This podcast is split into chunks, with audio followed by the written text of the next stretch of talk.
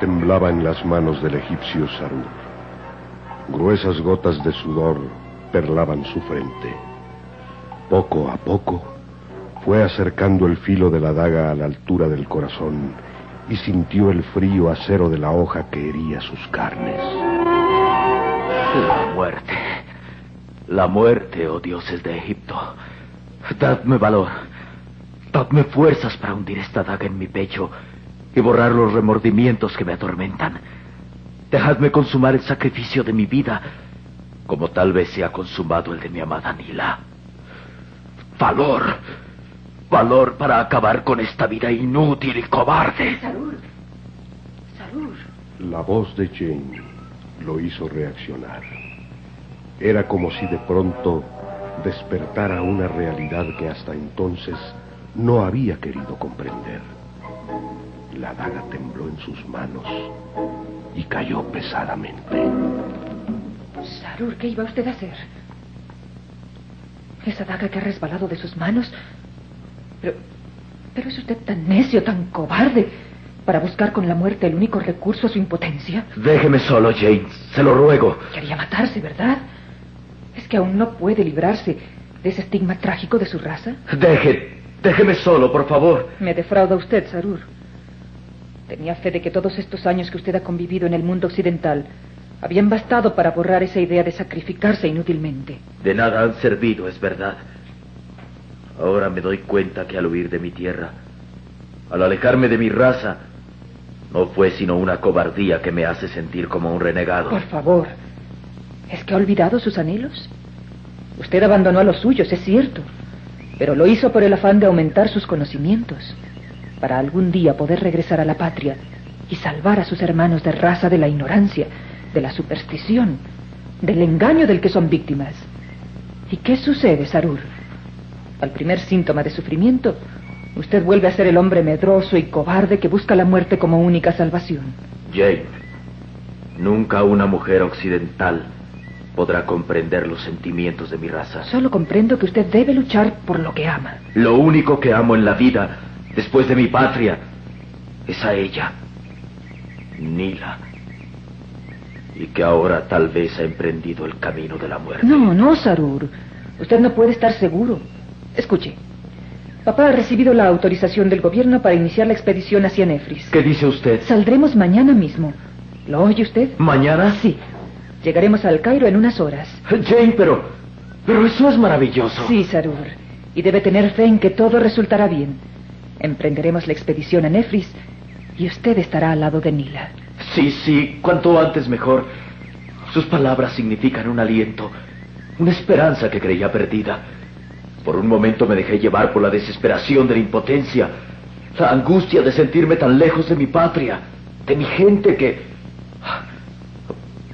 Perdóneme, Jane. Me siento avergonzado. Sarur, perdóneme usted a mí al hablarle tan duramente. Ahora me doy cuenta de que tenía razón al decir que una mujer occidental no puede comprender los sentimientos de su raza. Usted intentaba matarse por el dolor de perder a la mujer que ama. Puede haber mayor prueba de amor que la suya, Sarur. Jane. Envidio a esa mujer que es tan amada. Envidio el temperamento ardiente y pasional que lleva en su corazón. Por un instante, las miradas de ambos se cruzaron en diálogo sincero y callado.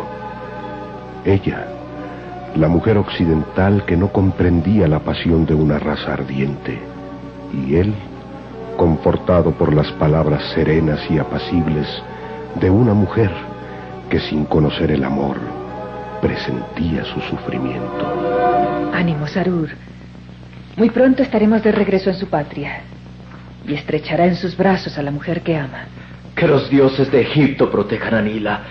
Que el terror y la angustia y la muerte no aparezcan en su alma.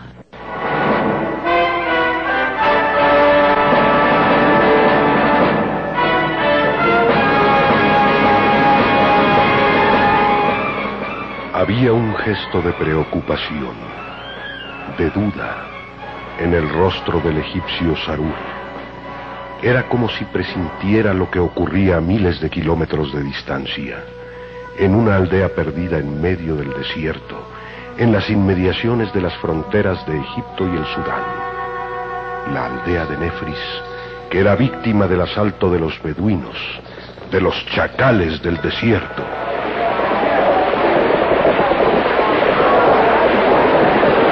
Los rústicos habitantes de la aldea de Nefris permanecían ocultos en sus casuchas, temerosos, con el rictus de la muerte pintado en sus rostros, esperando que las hordas beduinas entraran a cada choza sembrando la muerte y la desolación.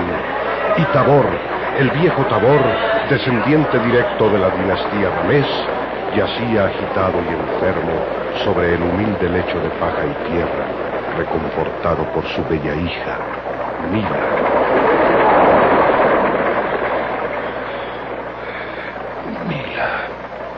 Mira.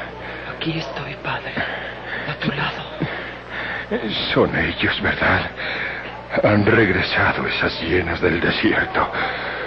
Reconozco esos gritos salvajes que claman sacrificios, ultrajes, robos, muertes. No te inquietes, padre.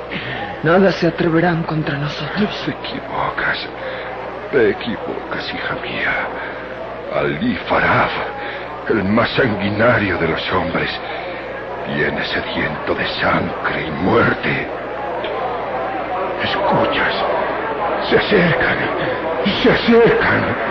Oh dioses de Egipto, Isis, poderosa Isis, protégenos con tu misericordia, protégenos, omnipotente Isis.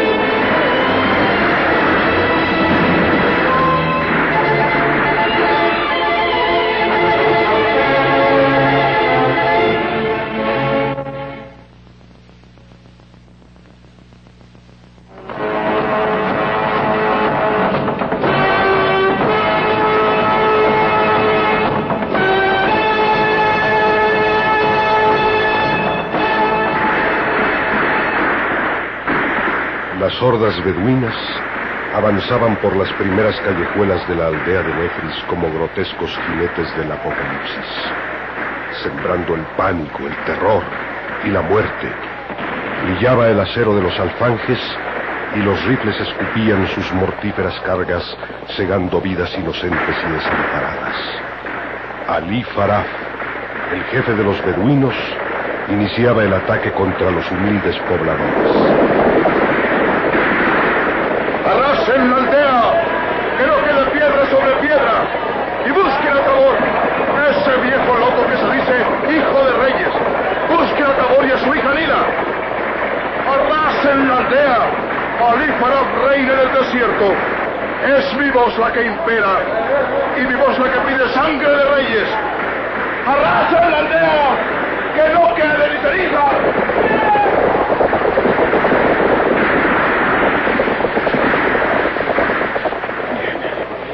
Vienen hacia acá. Vienen esos malditos asesinos sedientos de sangre. Huye, Nila.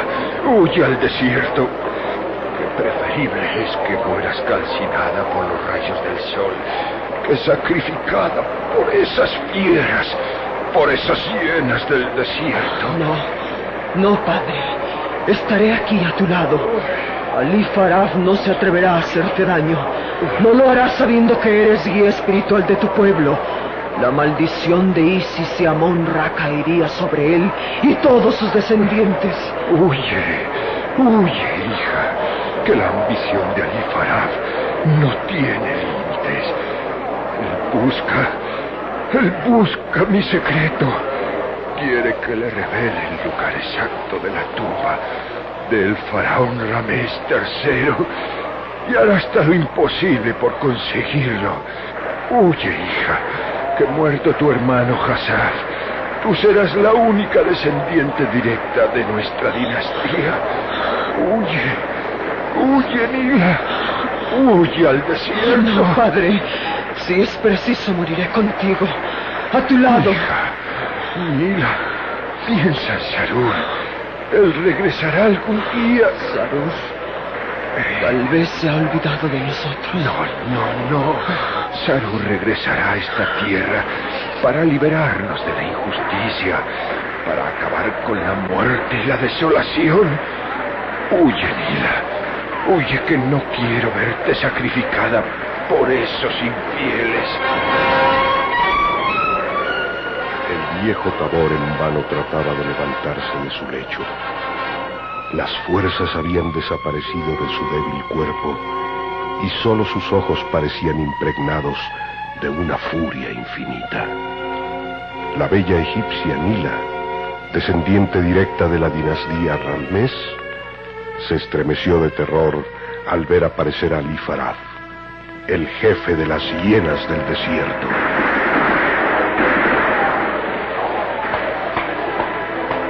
Salve, oh tú Tabor, descendiente de reyes y faraones. Salve, oh tú guía espiritual del pueblo.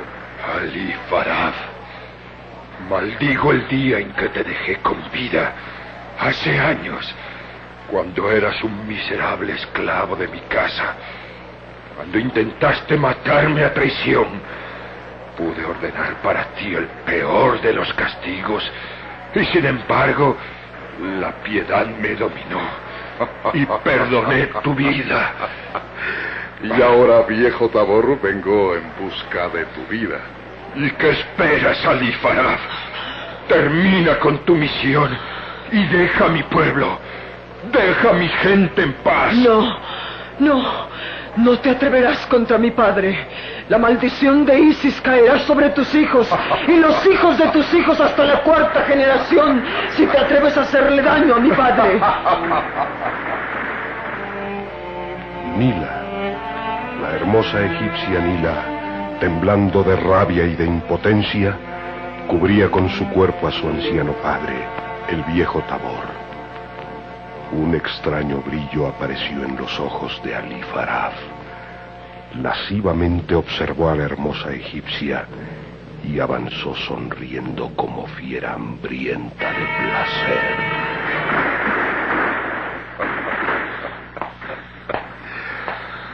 Nila, la hermosa Nila, la codiciada Nila, la que he deseado siempre. Déjame, infiel.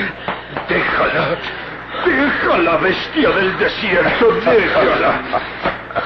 La hermosa Nila, a la que tantas veces miré cuando era bañada por las esclavas a orillas del río. No sabes, no sabes cuánto te admiré, Nila. Y quise ser uno de los esclavos que ungían tu cuerpo con aceite. Suélteme. Suélteme. Oh, sí, lucha como pantera, que así despiertas más la pasión en mi alma. Perro descreído. ¿Cómo te atreves a poner tus manos en mi hija? Padre, padre. ¿Y qué puede hacer el viejo Tabor por salvarte? Nada, míralo. Está al borde de la muerte y no podrá defender el honor de su hija. Lo haré yo. Me bastará a mí misma para defenderme. ¡Ay, maldita! Has clavado tus dientes con la furia de una víbora. Ahora te enseñaré quién soy yo. Hija, Nila, hija mía, dioses misericordiosos de Egipto, dadme fuerzas, dadme valor para defender a mi hija. Es inútil que implores ayuda a los dioses, viejo Tabor. ¿Qué quieres de nosotros? ¿No te ha bastado matar a mi gente? ¿Saquear las casas y destruirlo todo? Has matado cobardemente a mi hijo Hassab. Has humillado a mi hija. ¿Qué más quieres de nosotros, Ali Farad? ¿Mi vida? Pues tómala. Tómala, pero deja a mi pueblo en paz. Escucha, viejo Tabor. Tú guardas un secreto de ancestros. Eres el único que sabe el lugar exacto de la tumba de Ramés III. Quiero el secreto. Quiero el papiro Ramés para llegar hasta la cámara mortuoria. El viejo Tabor se estremeció de angustia.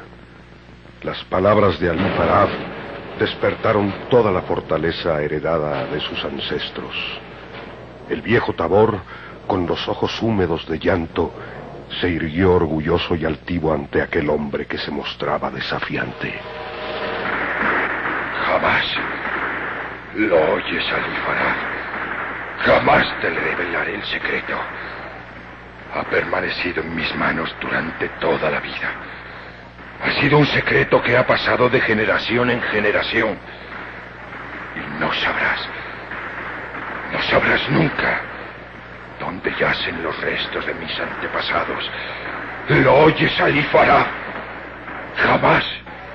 Atormentaré tu cuerpo hasta hacerte maldecirlo todo. Jamás revelaré el secreto. Tu Jamás. será vendida en mercado de esclavas. Será condenada a servir toda su vida a un hombre que sea su dueño y señor. Jamás. ¿Lo oyes, Alifará? Jamás. Antes de que el sol se oculte en el horizonte, te arrancaré el secreto. Lo juro por Amonra. reinaba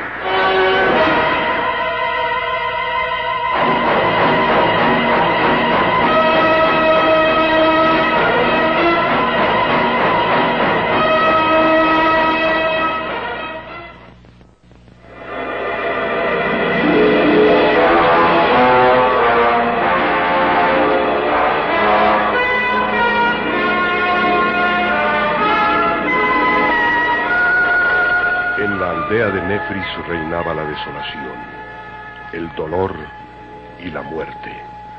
Los beduinos, hastiados de saciar sus instintos, permanecían aletargados escuchando, escuchando al viejo Tabor gritar de dolor, sometido a las peores torturas y tormentos, atado de pies y manos, en forma de cruz, yacía sobre la candente arena mientras dos bárbaros beduinos clavaban en todo su cuerpo púas envenenadas.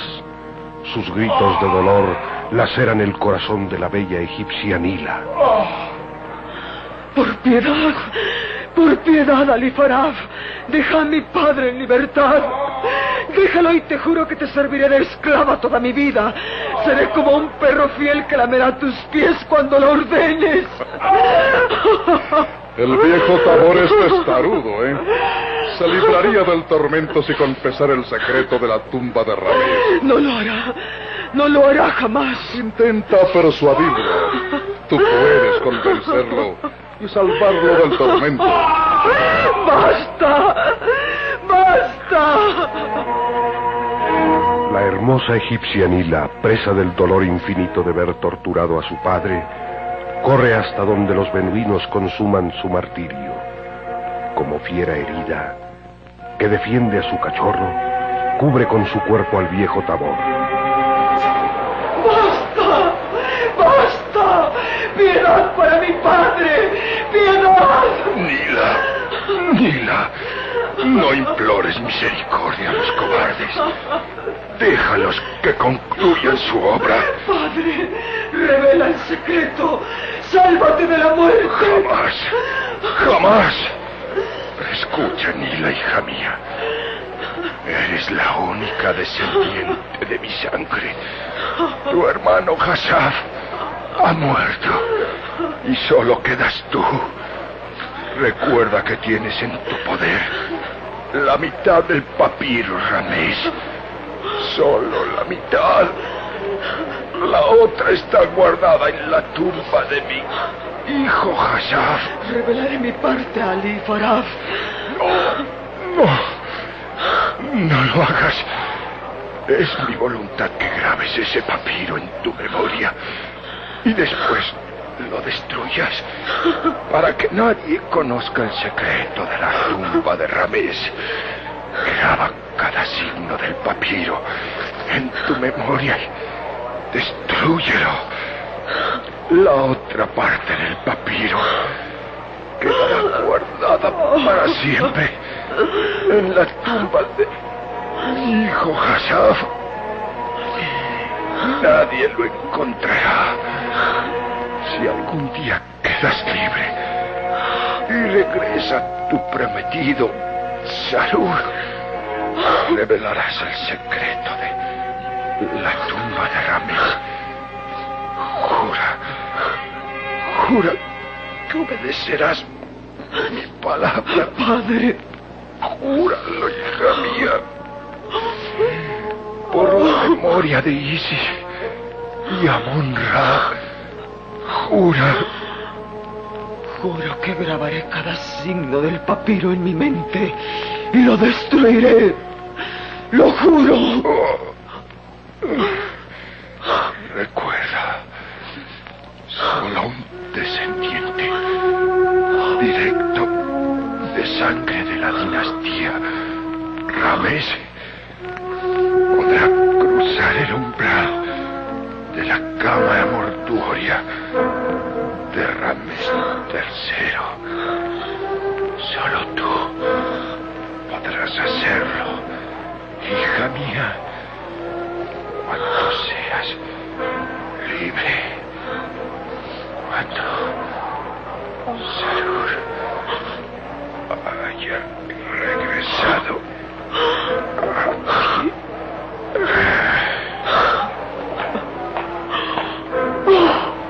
¿Qué lo has convencido? ¿Revelaré el secreto? No.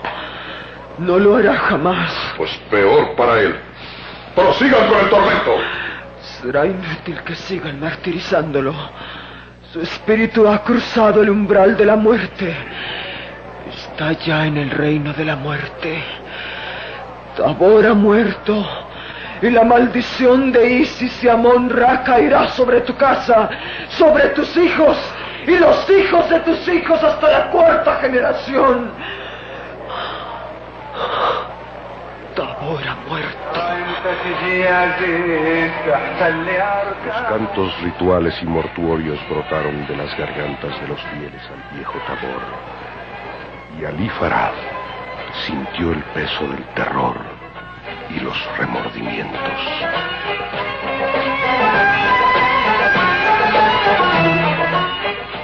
Los ojos del viejo Tabor han quedado abiertos. Parece que me miran. Me miran acusadores. Los ojos de Tabor te seguirán siempre como una maldición. Los ojos de Tabor. Recuérdalo, Ali Farad. No, no creo en tus maldiciones. No creo en la venganza del viejo Tabor. Tú vendrás conmigo, Nila, y te venderé en el mercado de esclavas. Tabor se llevó a la tumba el secreto de sus antepasados, pero yo me llevo a su hija, a la vergüenza y al deshonor.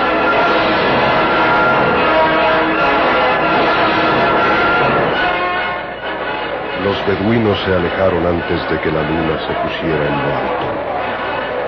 La aldea de Nefris quedó solitaria, deshecha, saqueada.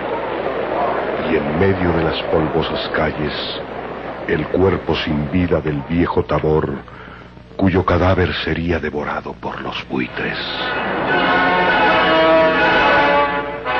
Lejos de ahí, en la hermosa y contrastante ciudad del Cairo, el profesor Douglas Farrell, su hija Jane y el egipcio Sarur, recién llegados procedentes de Inglaterra, se dedicaban a solicitar informes sobre los últimos sucesos.